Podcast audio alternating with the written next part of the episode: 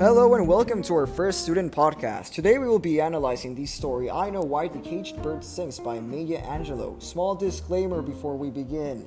Our teacher asked us to utilize specific vocabulary for the podcast, thus, a special effect.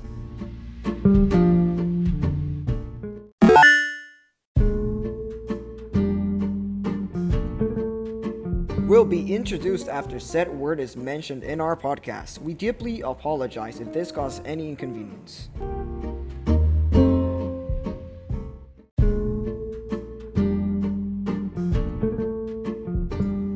Now, before we actually get into the podcast, we're gonna I'm gonna introduce you uh, real quick in, with Santiago. Hey. Uh, Marcelo. Hello. Good afternoon. Who will be accompanying us in today's podcast on I know why the caged bird sings. Now then, on to the podcast.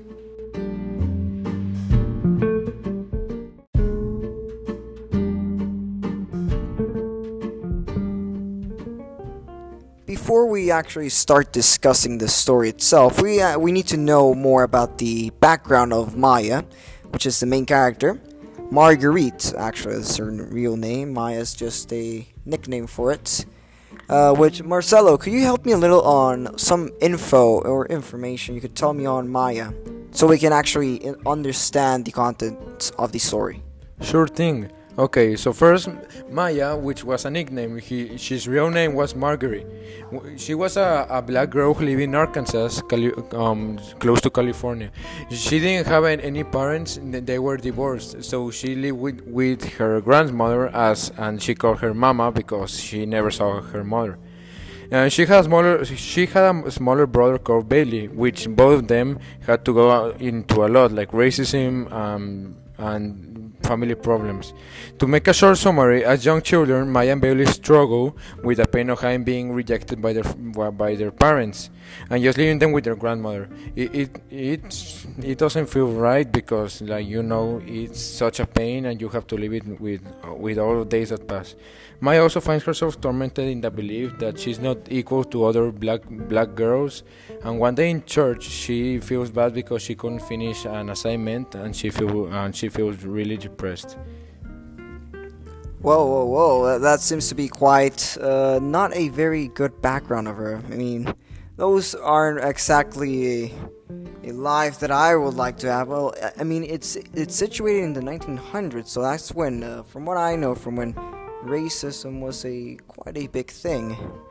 And two, uh, in that specific age, that's that's quite a bad childhood to have from such a young age. Well, I think now that we know Maya a little bit more, we can actually get to the story itself.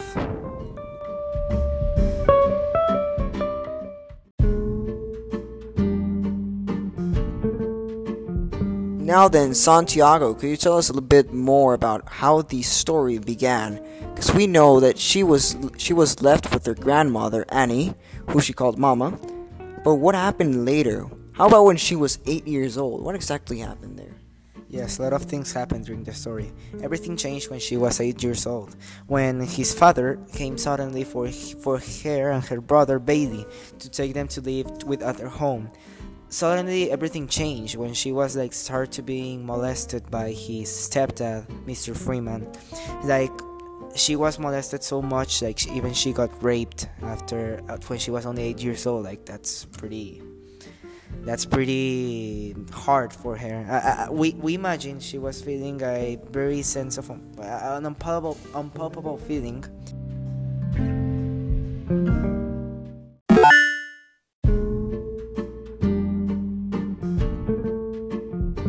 When like she was she got raped. I, that was really hard for her.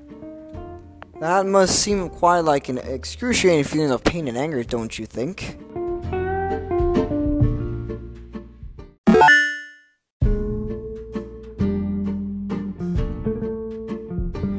For example, but the good thing is is that after she she got raped and she entered into her mute state, then suddenly, all of a sudden, came the light. or Miss Miss Flowers, was a very flamboyant and elegant woman.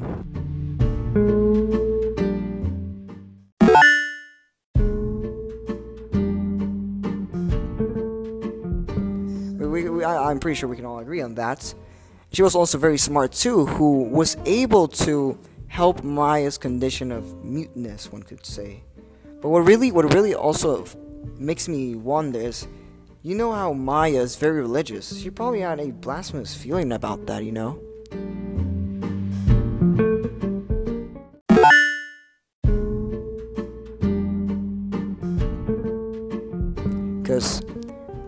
You admire God so much and just get raped, I mean, I wouldn't really be, I wouldn't be happy at all with that.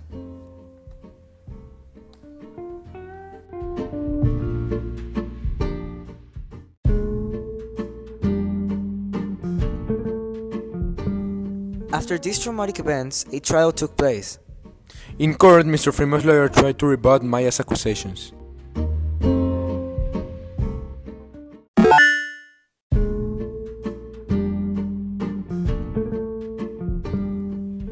Maya also has to live through the guilt and shame of being raped.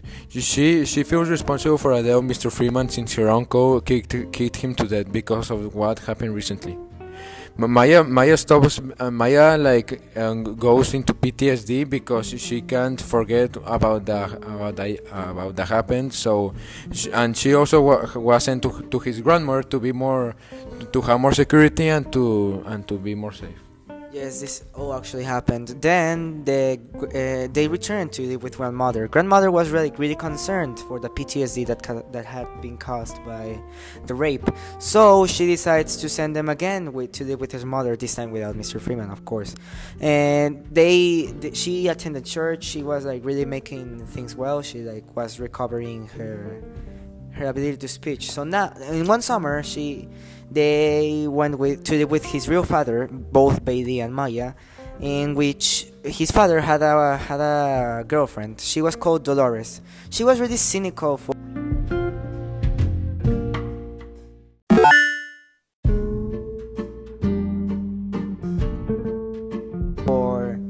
for Maya's attitude. Like she was really cons- like yes concerned about Yeah, you- you- yeah, like she, he was quite. Uh, no, I mean, sorry, she was quite jealous of her. I mean, for every for everything for everything that Maya got that she did not, she was always like, "Hey, come on." I mean, what?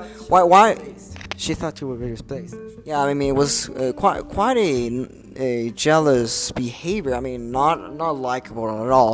Because and later in the story, they were supposed to get married, but some, but of course, due to those events, there were some complaints that the father had, Mr. Uh, ba- Bailey Senior, and thus I, th- the marriage was cancelled even.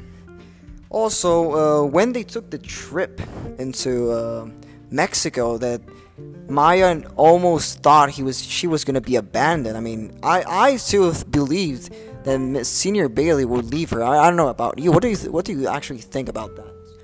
She was like lived in the cantina, like she was all alone. She decided, like she took a pretty brave decision to go into a car and like drive by herself to go back to the United States. I mean, and also, I mean, what what a ominous feeling did she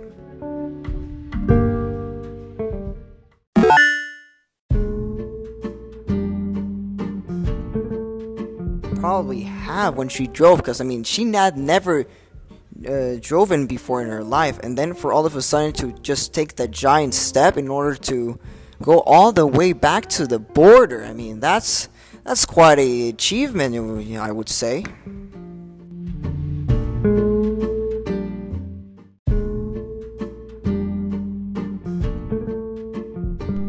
Anyways, later on in the story, what happens to Maya is kind of this is the better part of the story itself when she do, makes a comeback, one could say.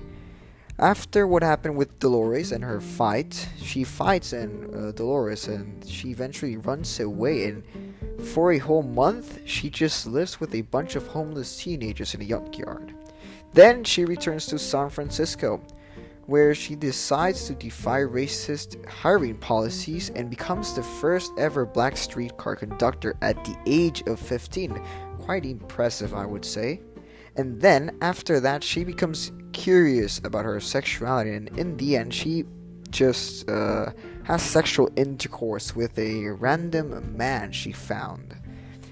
after that, she figures out she's pregnant and hides that said pregnancy from her mother and stepfather for eight months until she graduates from high school. And in the end, Maya begins to feel more confident as a mother to her newborn son. And that's where the story ends. Quite a happy ending, I would say. Thank you for listening to this podcast. This is Alberto Rangel.